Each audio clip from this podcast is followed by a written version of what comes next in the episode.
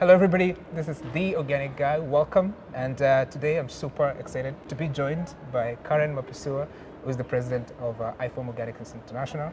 So we are in the third day of uh, BIOFACH. How's been your experience so far? It's been great. It's um, for one thing, it's wonderful to be back together again after a couple of years and to be able to meet the organic movement and in all its diversity and talk about the struggles that people have had, but also the successes that everyone's had over the last couple of years. That's Yeah. been really important.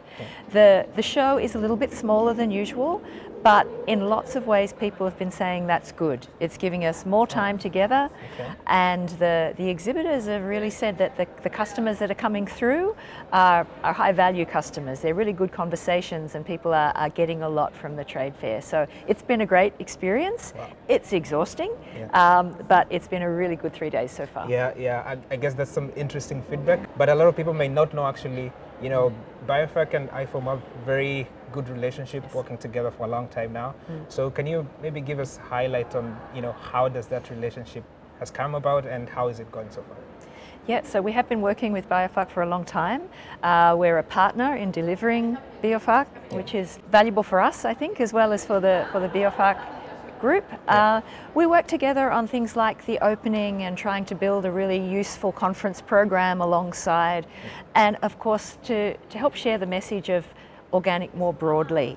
You know, exhibitors come and they have a product to sell, but we also need to be able to keep the story around what organics means, not Yeah. just for market, but for farmers' livelihoods and for environment and for all those other really key issues. Yeah. So our partnership with BIOFACH really allows us to, to weave that story into the commercial sector as well. Yeah, yeah, interesting perspective.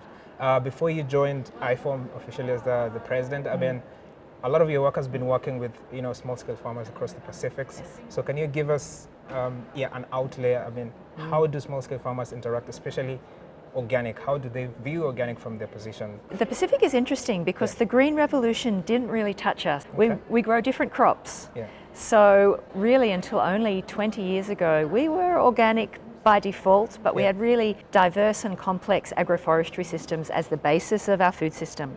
So, when you talk to smallhold farmers about organic in the Pacific, it goes straight to their heart and they go, ah, yes, what my grandfather Yeah. did or what my father did. So, there's a really close connection to the land and to food and to production.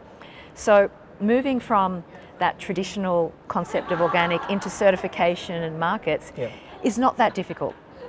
We work a lot with participatory guarantee systems in the Pacific. Uh, our focus is not so much on export. We have some crops that are focused for export, coconuts, obviously, Yeah. but food security, uh, protecting our environment, protecting our reefs, they're the things that are really the, the heart and soul of the organic movement in the Pacific region. yeah, yeah. Um, talking about food systems, I mean, recently our FAO did have a food system uh, summit, and um, yeah, organic is you know one of those uh, systems that are always talked about.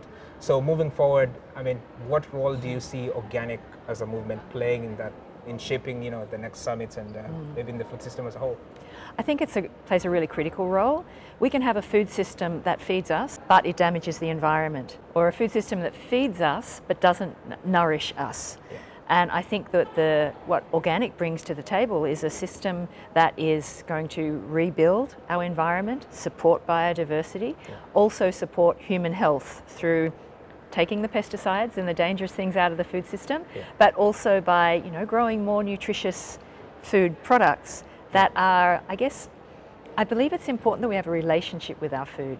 And in organic, they're often shorter value chains, so you can know your farmer and you know where your food comes from for fruit and veg. Uh, and I think that's part of that whole picture of building a food system that is not removed from us, Yeah. but we're close to the farmers and we're close to the land that produces the food. Yeah.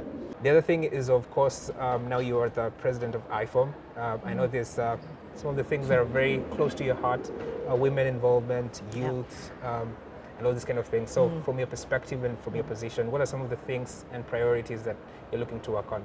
Now, it's always hard to get priorities when there's so many areas of work to do. Yeah. But one of the big priorities for us as an organic movement is really identifying where, where we can add the most value. So, where we can provide the most support to farmers, the most support to the organic movement.